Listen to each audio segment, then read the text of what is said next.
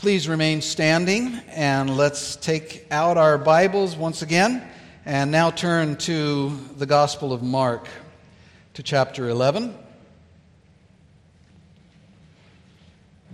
We will read the first 11 verses this morning that we'll be looking at as we uh, continue working our way through Mark's Gospel. Mark chapter 11. Let us hear again God's word. Let us give heed to it as we hear it. Now, when they drew near to Jerusalem, to Bethphage and Bethany at the Mount of Olives, Jesus sent two of his disciples and said to them, Go into the village in front of you, and immediately as you enter it, you will find a colt tied, on which no one has ever sat. Untie it and bring it. If anyone says to you, Why are you doing this? say, The Lord has need of it, and will send it back here immediately. And they went away and found a colt tied at a door outside in the street, and they untied it. And some of those standing there said to them, What are you doing, untying the colt? And they told them what Jesus had said, and they let them go. And they brought the colt to Jesus and threw their cloaks on it, and he sat on it. And many spread their cloaks on the road, and others spread leafy branches that they had cut from the fields. And those who went before and those who followed were shouting, Hosanna! Blessed is he who comes in the name of the Lord. Blessed is the coming kingdom of our father David. Hosanna in the highest. And he entered Jerusalem and went into the temple. And when he had looked around at everything, as it was already late, he went out to Bethany with the twelve. As we get ready to look at this passage this morning, let's pray. Join me as we do. Father, well, as we have just sang, Lord, grant us grace, Almighty Lord, to read and mark your holy word, its truths with meekness to receive, and by its holy precepts live. We pray that as we read and, and look at the events recorded in this uh, passage this morning, we pray that you would um, instruct us, that you would encourage us, that you would uh, bless us, Lord, as we, as we hear. We pray this in Christ's name. Amen. And you may be seated.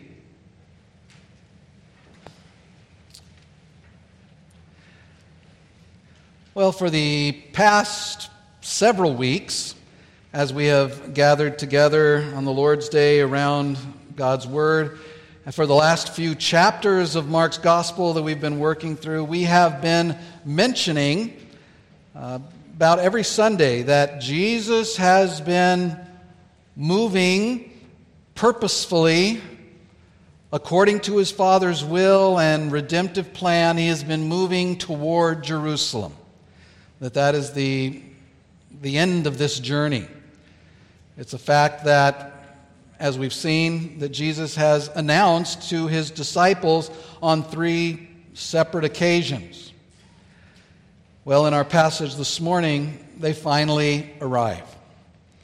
The outworking of the plan of God to provide eternal redemption for those whom He has given to His Son, and the fulfillment of the promise of the gospel, all the way back to that very first gospel promise that the seed of the woman would crush the head of the serpent. All of these grand plans, all of the things that we've seen in the Old Testament, all of the prophecies uh, all pointing forward. Uh, all of these plans come down now to the next seven days, beginning with Jesus' entry into Jerusalem.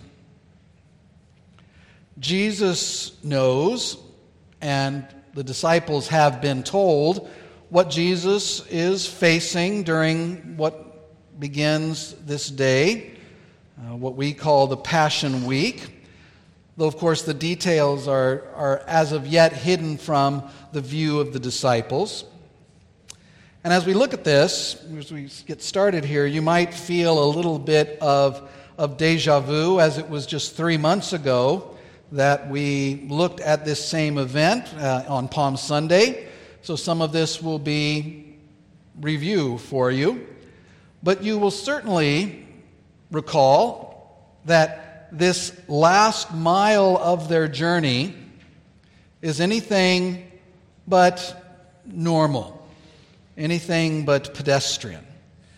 We're going to see as we work through this this morning that at every corner, every aspect of this, that there is something amazing going on. Something that is pointing to the fact that Jesus is not just one of the myriad of pilgrims who are coming down the road and coming up to Jerusalem to celebrate the feast of the Passover. As he comes to the, the ancient city of David, that he comes as the central figure of history. We saw last week that as Jesus and the disciples left Jericho, remember that they were met by or were called to by this blind man who called out, Jesus, son of David, have mercy on me. And we said last week that this was the sort of the turning of a corner in the proclamation of the identity of Jesus. Now openly proclaiming him this man was as the Son of David, as the Messiah. And that's who he is. He is the Messiah, he is the Son of David. And so this is not just the entry of another pilgrim to Jerusalem that we're looking at today. This is not just the entry of a visiting rabbi into Jerusalem. This is the entry of the Messiah into the city of David. This is what we call it a triumphal entry. And Mark picks up on it here in his record. He says, When they drew near to Jerusalem, to Bethphage and Bethany at the Mount of Olives. So remember that they had left Jericho and they had come up that long incline, that long road uh, to this area, to the area of Bethphage and Bethany and the Mount of Olives. Bethany is a small village town on the eastern slope of the Mount of Olives, about a mile and a half from Jerusalem. Uh, Bethany, remember, was the home of Mary and Martha and Lazarus, whom Jesus rose from the dead. The town of Bethphage, uh, it's a, a, name that means house of unripe figs. Uh, it's just a short walk northwest of Bethany, um, at or very near the summit of the Mount of Olives. And from there, as you descend down, going west, you descend toward Jerusalem's eastern wall, down into the what's called the Kidron Valley, right there next to the walls, and then back up the hill and into the city of Jerusalem. That's the path that Jesus and this crowd will be taking today. But first, Jesus pulls two disciples aside. We're not told which two, uh, but he pulls them aside and sends them on an important errand, and, the, errand, and that is where we get into the text today. It's in verse 2 here that he, he sent two of the disciples and said to them, Go into the village in front of you, and immediately as you enter it, you'll find a colt tied on which no one has ever sat. Untie it and bring it. And if anyone says to you, Why are you doing this? say, The Lord has need of it, and will send it back here immediately. So, from the very outset, there's something different here. There's something special about Jesus' actions here, something different even for him. Uh, we never read anywhere in the Gospels other than here of Jesus uh, riding on an animal anywhere in the Gospels, um, nor his disciples. It appears that they walked everywhere they went, which was very common in that day. Most people did that. They, they had walked apparently more than 100 miles from where they started up in Caesarea Philippi all the way down, and, and so they certainly could have walked the last mile into Jerusalem. Also, pilgrims that come to Jerusalem for a feast, if they came long distances and if they rode animals, the way they would do it is they would ride the, the animal for most of the journey and then they would complete their journey. In fact, according to the Mishnah, they were expected to complete the last bit of their journey on foot, not on an animal. And so Jesus' decision not to especially when he was going to be surrounded by all of these other people who were walking, his decision to come in some other way is clearly a deliberate decision by Jesus with obviously a purpose.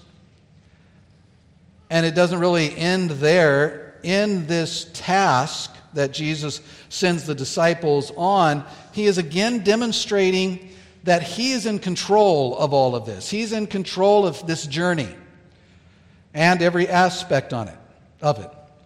A truth that will continue to be shown throughout the week. In fact, a, a, truth that will be shown all the way up until the moment of his death on Friday, when the Bible says that he dismissed his spirit.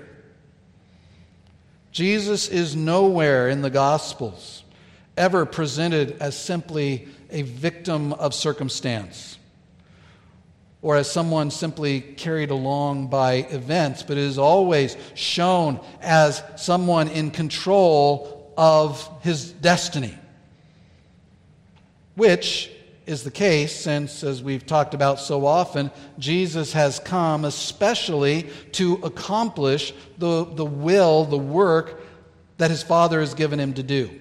Nothing in Jesus' ministry, we've seen this all along, we'll continue to see it. Nothing in Jesus' ministry is left to chance, nothing is haphazard, nothing is uncertain. But all of these things take place, including what we see this morning, take place and will take place, as Peter will say later, according to the predetermined plan and foreknowledge of God. And Jesus shows that here again in this choosing that, that he does of how he's going to complete his own pilgrimage into Jerusalem. And it's an amazing choice. He says to these, these two disciples, he says, Go into the village in front of you. Uh, probably Bethphage is, is the village that he's talking about. And he says, And immediately as you enter it, you'll find a colt tied. Note the, the specificity of, of this instruction. He says, You will find this colt tied up right as you enter the city. You're not going to have to look around for it. You're not going to have to go down the streets and look. Right as you go in, you're going to see a colt tied. Now, what kind of colt would this be? Was it a horse? Well, Luke doesn't say. He just calls it a colt, which could be a horse or a donkey. Uh, Matthew does. Matthew records a little more detail. He says, he records Jesus' instruction uh, with more detail. He says, Go into the village in front of you, and immediately you will find a donkey tied and a colt with her. A colt, a, a young male donkey in this case. Mark doesn't mention the, the mom or this other donkey that's tied, just the colt, just the son is mentioned here. And then Jesus gives another detail about this, this donkey, this colt. He says, on which no one has ever sat. Now, is this something that, that they, the disciples, were expected to know? Or something to, that they should recognize? Probably not. Jesus is just saying that this young donkey that you will find, that it will be the case that it is a donkey on which no one has ever sat. And that's interesting. It's another I think, one of a multitude of elements here, uh, especially in conjunction with so much prophetic fulfillment that we're seeing, we're going to see in this passage. And, and this works in with that. If we look at places in the Old Testament, um, such as Numbers, Numbers 19, Deuteronomy 21, uh, 1 Samuel 6, we see that, that animals that were devoted to a sacred purpose, the purpose of God, were to be animals that were not only without defect, but they were animals that had not been yet put into ordinary use. They were pristine. And so that's the case here. This is a colt that has not been uh, ridden yet.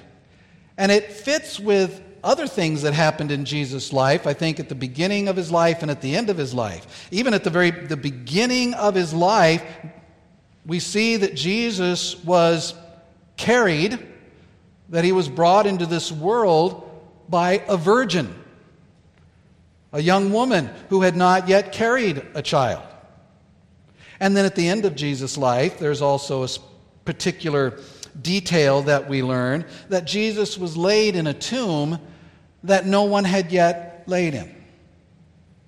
And so here it's appropriate then that this animal that will bear Christ into the most important days of his life, that it's an animal that is being set aside for a very holy task to carry the Lord into Jerusalem. And so it's appropriate that this donkey as well be set aside for this work and not to have been put to any other work, not, in, not put to any other use as a, a conveyance. And so he mentions here that it is one who that is not, uh, no one has ever sat. So Jesus says to the two disciples, Go find this donkey, and when you find it, he says, untie it and bring it.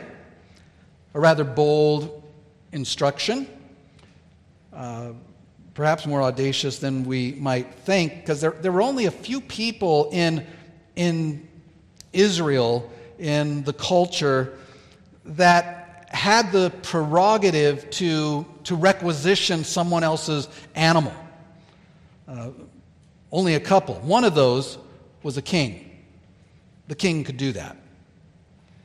And here, Jesus boldly does so. And in verse 3, he adds another instruction. He says, If anyone says to you, Why are you doing this? say, The Lord has need of it. And we'll send it back here immediately. Now, it's interesting that, that scholars are sort of divided on this, what, what, what's going on here. Some say that this is the result of a, a prearranged agreement. And, and these, are, these are conservative scholars, these aren't liberals, but they say that the text and the parallels in, in Matthew and Luke and John seem to show that this may have been a, a prearranged um, agreement, and that the answer that Jesus gives to them to give was sort of a, a code to the person to whom Jesus was going to borrow this donkey from, that this is, this is what has been arranged. But whether this is the result of a prearranged ag- agreement or whether, as is absolutely reasonable, that Jesus simply knew, as he knows all things, what would happen and that this answer would satisfy the people who see the, the apostles untying this colt and wonder what's going on, that it would satisfy them and convince them that all is well. Whichever one of those is, is right is not of, of great importance here. Whichever is the case, though, verses 4 through 6 tell us that the disciples then go into the town, go to the village, and everything happens exactly as Jesus said it would. And they, after giving the answer that, that they were told to give, they return to Jesus with the colt. The answer that they give, that the Lord has need of it, satisfies the people who have asked. And they send the, the colt away with the disciples. They bring it back to Jesus. And we read that they throw their cloaks on it, their outer garments on this donkey as a sort of makeshift saddle. And Jesus climbs aboard the donkey and he sat on it, Mark says. Now, the question may arise in your mind why? Why go through any of this at all? Why not just walk the last mile into Jerusalem? I mean, it's downhill, even. Why not just walk? Well, the answer to that is prophecy specifically messianic prophecy. We have seen, as we've gone through uh, Mark's gospel so, for, so far, we've seen the, the misunderstanding of Jesus' ministry that has been embraced, certainly even by his disciples, but also by others um, sort of more broadly around Jesus. We've learned that, that the Jews of this day saw the the promised Messiah as primarily in their minds, as they interpreted the, the Old Testament, that they saw the Messiah as primarily a, a political military leader who would come and would restore the nation of Israel by a physical restoration of that nation, to, to guide the people to throw off the long endured oppression of the Jews under the people that they had served for so long, back to the Babylonians, and then the Medo Persians, and then the Greeks, and now the Romans. Uh, that that Jesus, the Messiah, would come and help to throw off that oppression and lead to the restored nation, to the restored throne of David. The prophet Zechariah, in chapter 9 of his prophecy, speaks of that. He describes the, the judgment of God on several of Israel's enemies, a, a picture of the enemies of God more generally. But in Zechariah, he speaks of how God is going to to defeat them, to destroy them. And then in verse 9, he writes of a monumental blessing when God's chosen and anointed king over his people would himself come into Jerusalem, would come to his people. He will come, the text says, righteous and having salvation. And he will come to cut off their enemies and to speak peace, to bring peace to the nations, and to rule over all kingdoms, as well as covering the sin of his people through the blood of the covenant. And verse 9 in that prophecy of Zechariah 9 is especially important as it describes the coming of, of the king to his people. He says, Rejoice greatly, O daughter of Zion. Shout aloud, O daughter of Jerusalem. Behold, your king is coming to you. Righteous and having salvation is he. And then he says this humble and mounted on a donkey, on a colt, the foal of a donkey. Mark doesn't do it here but Matthew and John both explicitly quote Zechariah 9 9 in their record of this entry into Jerusalem, noting that what Jesus did by getting the donkey and riding it into Jerusalem, that doing that was specifically to fulfill, in fulfillment of Zechariah's prophecy. That's what's going on here. He is the King of Israel in splendor and yet in humility and peace, riding into the city. In splendor, as we'll see the reaction of the crowd, and yet in humility by the choice of a donkey on which to ride. Did Jesus know about this prophecy that day? Did he realize that by him riding into Jerusalem, not on a horse, not on the mount of a warrior, but on a donkey, that he was setting himself up as a fulfillment of this passage in Zechariah? Absolutely, he did. As he came in peace to bring peace, peace with God. But the use of a donkey actually as Jesus uses it to come into Jerusalem, it has even more of a prophetic hook, if you will, that takes us back earlier than the prophets, back to the book of Genesis, back to the patriarchs, back to the patriarch Jacob, also known as Israel. In chapter 49 of, of Genesis, Jacob is getting ready to die.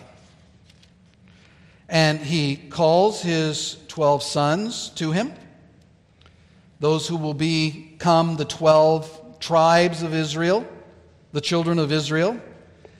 And as was the custom, he gathers them together to, to bless them. And in this case, to prophesy concerning them, concerning the fate of the, the nations that will arise from them.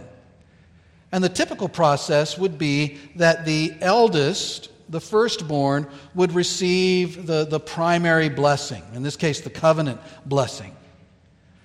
But in chapter 49 of Genesis, as, as Jacob begins to speak to his son, he begins with the eldest, Reuben, but he speaks poorly of Reuben.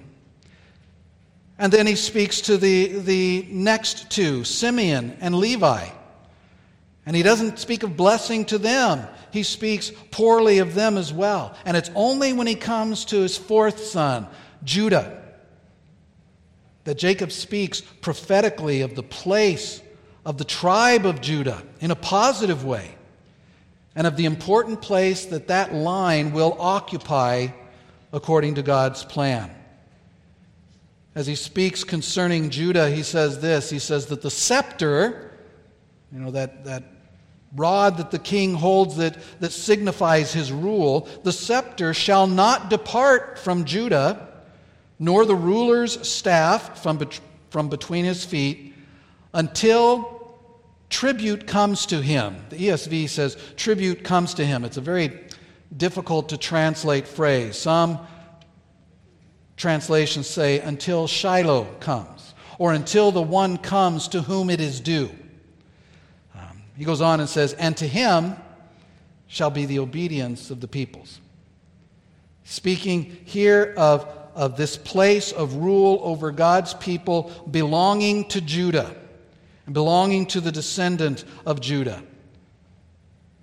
For example, David was a descendant of Judah. And such as David's greater son, greatest son, Jesus of Nazareth.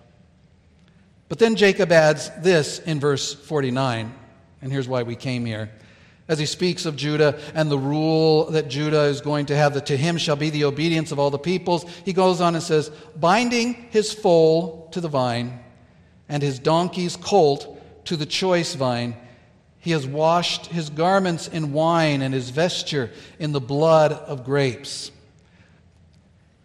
In the original writing there, that's a, a picture of the, the prosperity under this king who would come.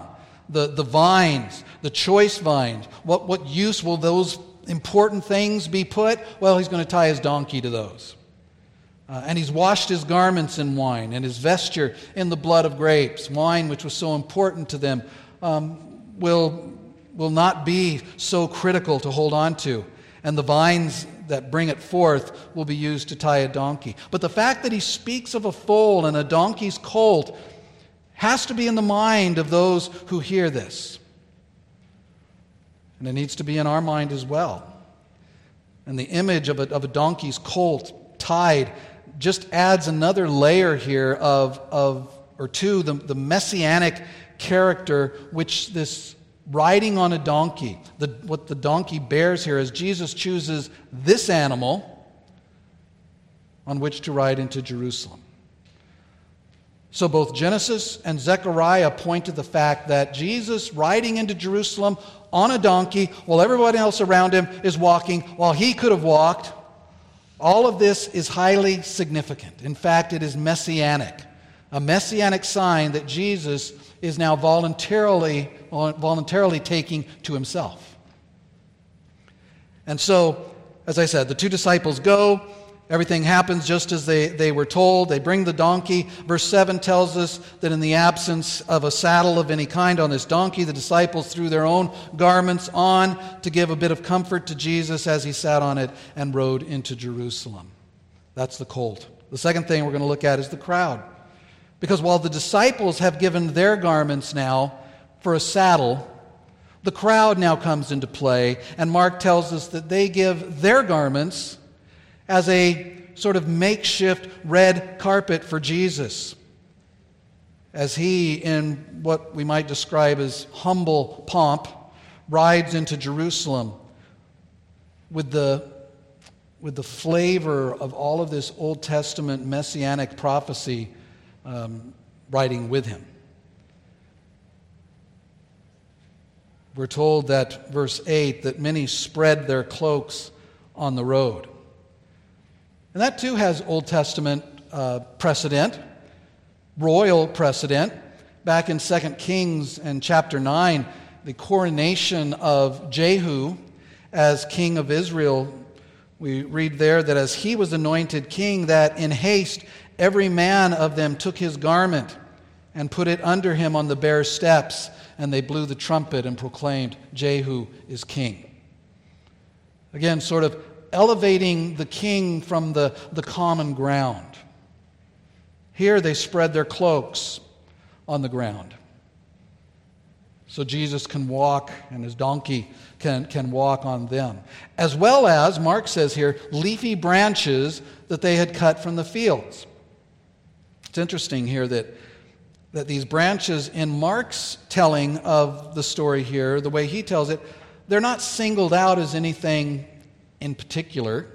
Just, it's the word that's used for the kind of things, uh, branches, uh, vegetation, things that you might use to stuff a mattress with in that day. It's just not very specific.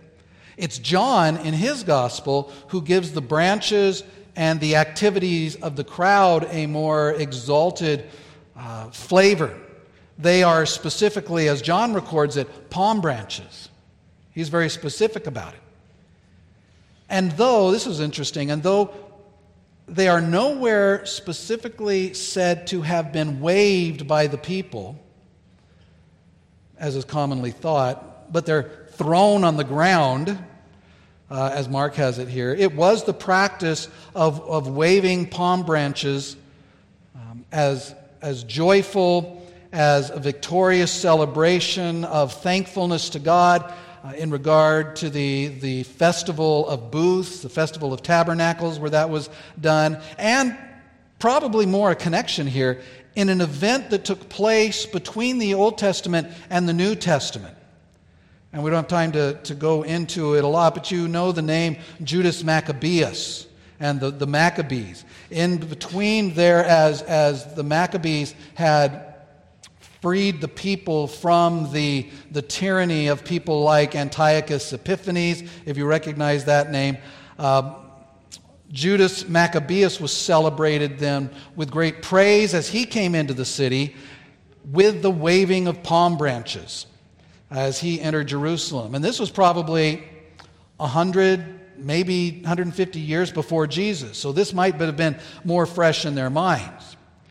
And this was part of the the formation, this waving of palm branches, was part of the formation of the, the Jewish understanding of the Messiah that we've talked about, who was, who was to come and now had come, and, and they gave him a misguided but an appropriate welcome. As he comes into town, they throw their, the, the clothes and the branches down on the ground. And in addition to their actions, the crowd greets Jesus with words. Cheers, to be precise. That's the third thing that we look at, and briefly here the cheers. Verses 9 and 10. Those who went before and those who followed were shouting, Hosanna! Blessed is he who comes in the name of the Lord. Blessed is the coming kingdom of our father David. Hosanna in the highest. In a way, these words of the crowd help us to reinforce what we've talked about in regard to the actions that are going on. These are the words that would accompany the coming into town of the Messiah. First, though, Mark identifies those who were shouting as those who went before and those who followed. Two crowds. There are those who went before, that is, in front of Jesus. These would be the ones who followed him um, out of, of Jericho and up out of here, out of Bethany now. They are with him. And it says that there are those who, who followed. So here's the picture Jesus is approaching Jerusalem, followed by the disciples, followed by the great crowd that has followed him from Jericho. I misspoke a moment ago. These are the ones who followed him, they had been following him. But now there's, oh, by the way, in that crowd that followed him, we know that there's a new member, don't we? That there's a man named Bartimaeus, formerly blind, who is now joining with him. And now joining in, certainly, in the shouts of the blessing to the kingdom of David. But there's also a crowd that John tells us that when they heard that Jesus was coming, that they had come out of the city, out of Jerusalem, to meet them. John 12, 12, he mentions that. And so the group coming out of Jerusalem, the group coming with Jesus out of Bethany, come together and rejoice at this man sitting on this donkey, whom they proclaim to be the Messiah, as they then go with him back into the city. That picture, too, is very typical of triumphant entries of earthly kings. After battle, after a war, the king would return in triumph with his entourage and the spoils of war, and the city would go out to meet him and that entourage, meet the king, rejoicing with him, and then go back into the city. And that's what's happening here. Jesus is being treated also as a returning, victorious warrior king. And as he approaches the city, the crowd begins a chant. They raise their voices till it becomes a great roar over the road. In fact, Luke 19:37 says that the whole multitude of his disciples began to rejoice and praise God with a loud voice for all the mighty works that they had seen. So much does the crowd yell and, and cheer that the, the Pharisees come to Jesus and say, Rebuke your disciples, tell them to be quiet. Remember Jesus' answer? He says, I tell you, if these were silent, the very stones would cry out. This is the moment for this, Jesus is saying. It'll be over soon, but for now, let them shout. And they do. Verse 9 says that those who went before and those who followed were shouting, Hosanna! Blessed is he who comes in the name of the Lord. Blessed is the coming kingdom of our father David. Hosanna in the highest. The word Hosanna was originally originally a prayer. It means save us now. But this word had over time moved from really being a prayer to being a shout of praise, like the word hallelujah. It's a shout of joyful welcome here in the service of the Messiah of God who has come to his people. Words from, as we read this morning from Psalm 118, mixed with, with great shouts of welcome and of blessing to Christ as the Son of David. Remember, Bartimaeus started that last week. He kicked off this chorus, and now I'm sure, as I said, he joined in with the crowd and they shouted together. Blessed is the coming kingdom of our father David. See, that's Messiah talk. The crowd saw Jesus as the fulfillment of the prophecies of 2 Samuel 7 the Davidic covenant, and the promise of the servant of Yahweh from Isaiah 7, and all of the prophets, as well as the coming of the king as Zechariah had prophesied. And indeed he was. Though, as we've seen and we'll see again, the people had quite a different understanding of what that truly meant. Because Jesus came to inaugurate not a physical kingdom, not a physical restored Jewish nation. Jesus came to inaugurate a spiritual kingdom, a kingdom not of this world, but which was over this world. He came to this world, he came to this city to bring in the kingdom of God and to open that kingdom to Jew and Gentile alike, to as many as who will call on his name. The true fulfillment of the promises to David and to Abraham and Isaac and Jacob through Jesus, who is called the Lion of the tribe of Judah, the ruler who was prophesied and now comes humbly riding on a donkey. As he prepares to humble himself more, as he prepares to humble himself to the point of death even death on a cross. And that brings us for this morning to the conclusion. This is very striking, I think, in Mark's record. Verse 10, we have the height of celebration and shouting and acclamation by the huge crowds accompanying Jesus to Jesus as the Messiah. Now in verse 11, nothing. The crowds have quieted. Apparently, they've left. Matthew lets us know that, that away from the crowds, there's a, there's a question Who is this? What is this presence that has worked up so many? But now, at the end of Mark's record here, And this really serves, as we'll, as we'll see next week, as an introduction to the next part. It's quiet.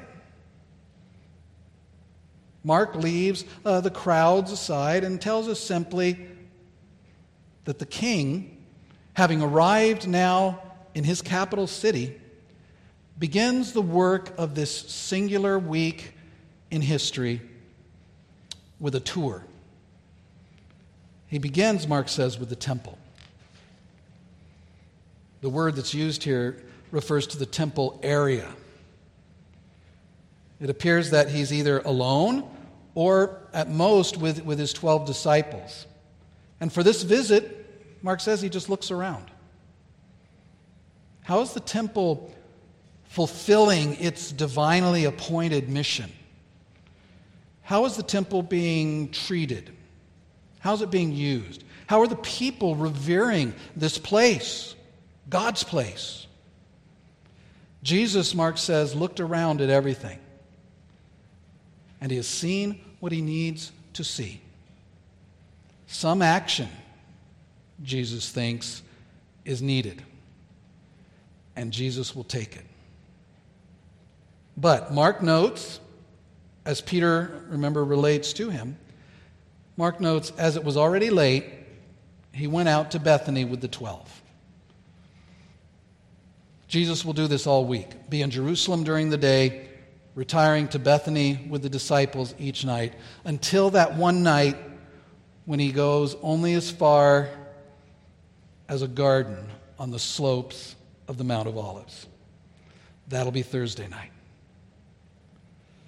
So now, Jesus' hour has come. Things are set in motion. Things, beloved, that make for our redemption. Let us give him thanks for that. Father, we do thank you. We thank you that in your perfect, all wise, all gracious plan, that you sent your Son and we thank you that your Son set his face to go to Jerusalem, knowing what faced him there, and that he did it for us.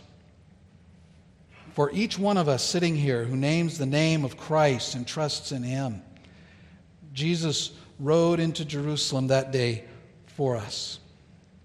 And the things that will occur throughout the rest of this gospel, he did for us. We thank you, Lord, that you have sent the Messiah of God, the surety of the covenant, your servant, the Lord Jesus Christ, and that he was faithful. Faithful in completely fulfilling all that you had given him to do, and that we are the benefits of that. Help us to give thanks and rejoice in it always. Amen.